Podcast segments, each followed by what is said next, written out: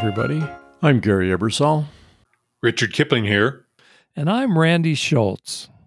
Welcome to Camp Codger, a podcast for people in their golden years. Join us to hear rocking chair wisdom from three old guys. A couple weeks ago, we published an episode where we talked about those things that we hate as we grow old. It's easy to do. We all have a long list of things that bug us. Sadly, near the top of the list are all the aches and pains that come with aging. However, we did manage to close the session with a few things we actually enjoy, even love about getting old. Before we get started, Richard has a bicycle-related codger moment for us. Richard?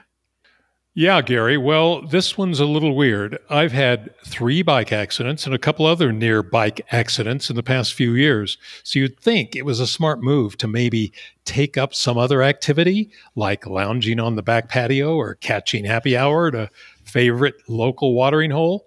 But no, I just couldn't help myself to use one of Gary's favorite excuse phrases. So in a codger moment a few weeks ago, I tried out and then forked over considerable cash for a new e-bike. Pretty appalling, I know. But the result is pretty amazing and makes this codger moment, forgetting utterly what trouble bikes have gotten me into, a good one. I now bike almost every day, whizzing around town without a care in the world. I'm getting tons of fresh air, not overdoing the exertion, and best of all, don't feel like a codger really at all. I do feel like I'm 55 years old, and if that's the result of a codger moment, bring it on. Good for you. I'm happy for you. Guess what, guys? I also have an e-bike. Oh, hey. Cool. Patty and I bought e-bikes, and we bought them online, which is a whole nother part of the story, right? Sight unseen. But we love them. We're really having a lot of fun.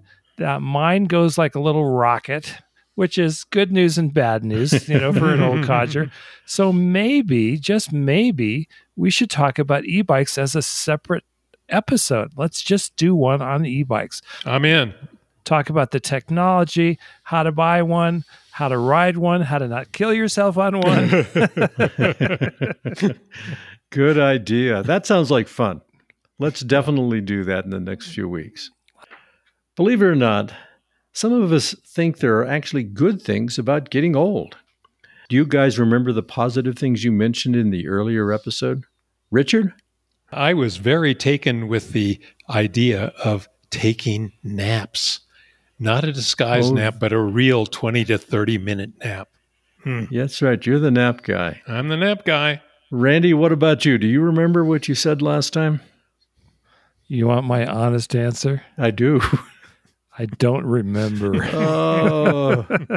I didn't go back and listen, so I don't remember. So I'll just make one up. I love having a short memory because I don't have to remember things I don't need to know. And you love not caring about whether you've got a good memory. That's even better. That's even better. Well, I talked about senior discounts. And what's not to like about a senior discount? Things you like, a good glass of wine at half price. What a deal. So I liked senior discounts. That's a good thing. I think we all like senior discounts. How can you not like a senior discount? Well, I think we all agree that senior discounts are a really good thing about getting old. Anyway, let's get started extending our list of things that make us glad we're getting old. Randy, what do you have for us? I have a short list. I'm going to just pick one at random. I'm going to pick freedom from the weekend. We have all lived our adult lives chained to the idea that we get 5 work days and 2 fun days a week, right?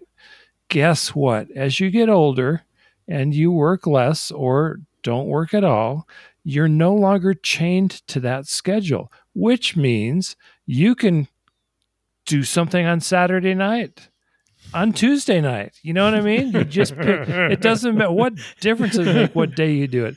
Your weekend can be Tuesday and Wednesday when it's not so crowded out there at the stores or at the theater or whatever. I love the fact that I'm no longer chained to the weekend. It's no longer a Saturday, Sunday thing. I can do stuff whenever I want to. Mm-mm-mm. Every day is a weekend when you're retired and old. It's a really good thing. It is. It's great. Richard, what do you got for us? Mine is a double here. First, no work worries. Don't go to bed at night tossing and turning thinking, oh, God, tomorrow's going to be a tough one, or, oh, what do I have to do, or how many things? And that's related to this. I have a greatly shrunken to-do list. It's just not 15 items long anymore. As Randy said, you can kind of do what you want.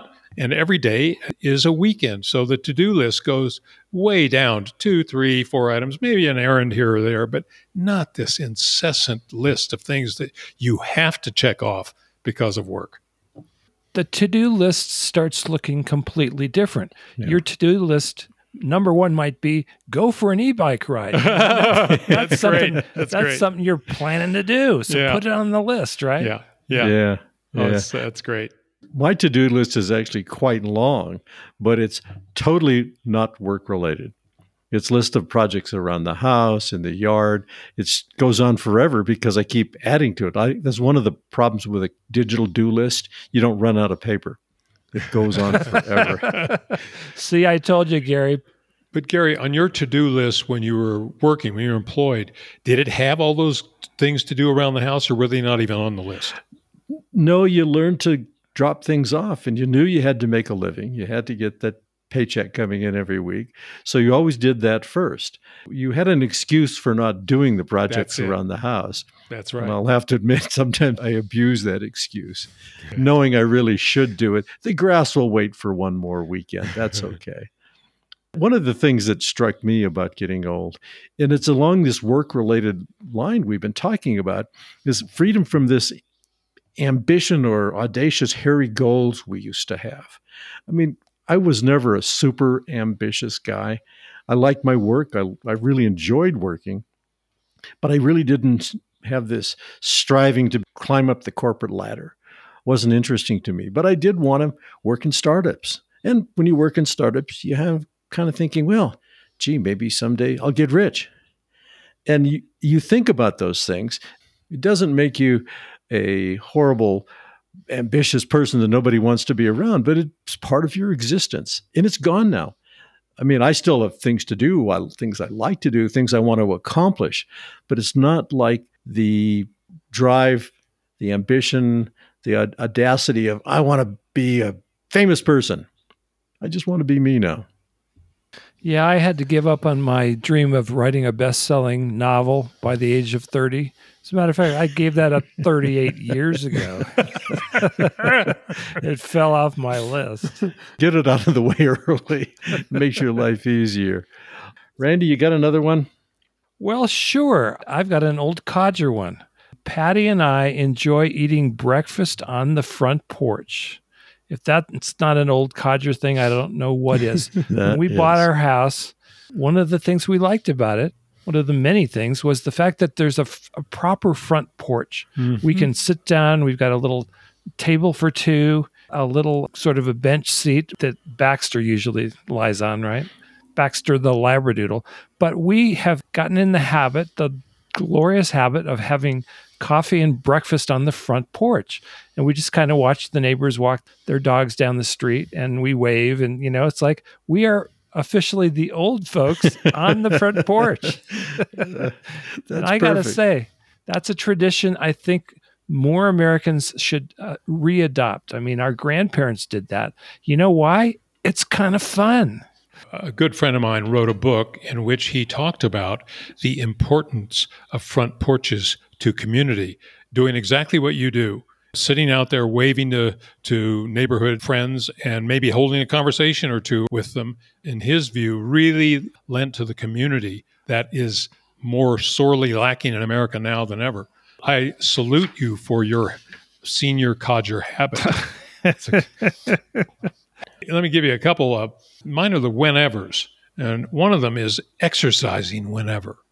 I don't have to look at my watch and say, oh, got to be a quick 35 minutes today because I got to get ready for work or whatever. I can exercise early. I can exercise late. It's cool enough. I go out in midday, whatever. That's one. And the other whenever is that I can read whenever I want. I'm not interrupted. I can actually finish a book or an article.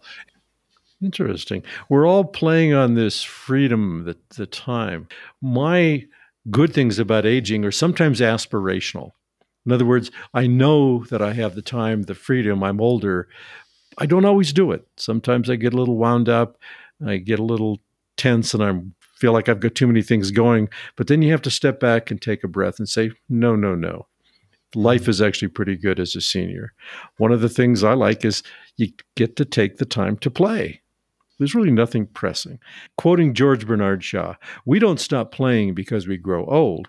We grow old because we stop playing. That's great. That's not bad. That's a good one. That's a good quote. It is a good one, and I think it's really kind of meaningful. So I have to remind myself periodically, Gary, you can play all you want.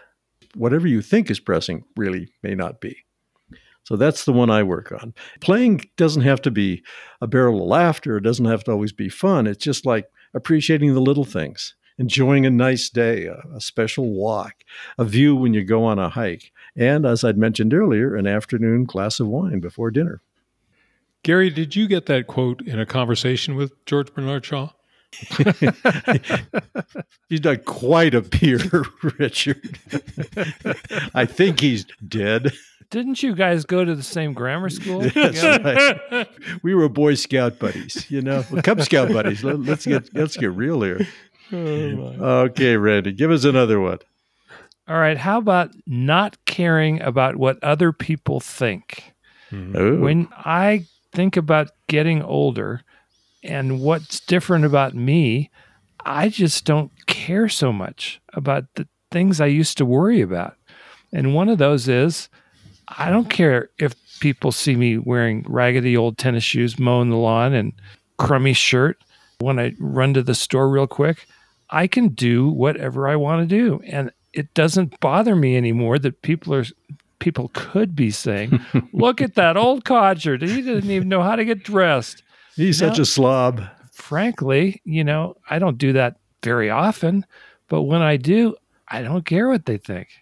That's great. Yeah, I love that one. That was actually one of my favorites because I used to suffer from the same thing. I wouldn't go to the store without showering and shaving in the morning.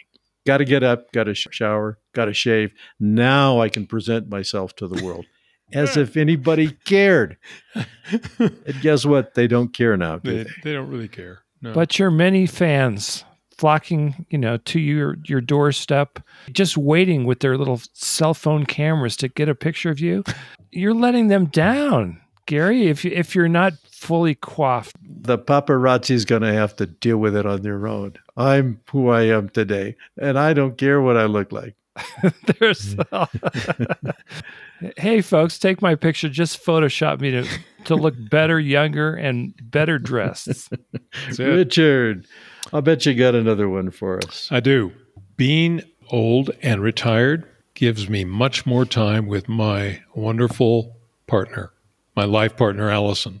I can remember not very far back, just 5 years ago, when we'd really only see each other in the evenings when we were both beat up. We would go out because we were too tired to make food. And we would go out and just kind of collapse in the booth. It wasn't like, oh boy, we're going out. But now it's, let's do this or let's do that. And we don't look at the clock. We don't know what day it is. So we're just there and spending time together. It's great. We're going to be busted by our significant others because we didn't come up with that first. Here's your chance. It's too late. You just can't say me too. Richard, I totally agree with you. Everything you just said is the way I live my life.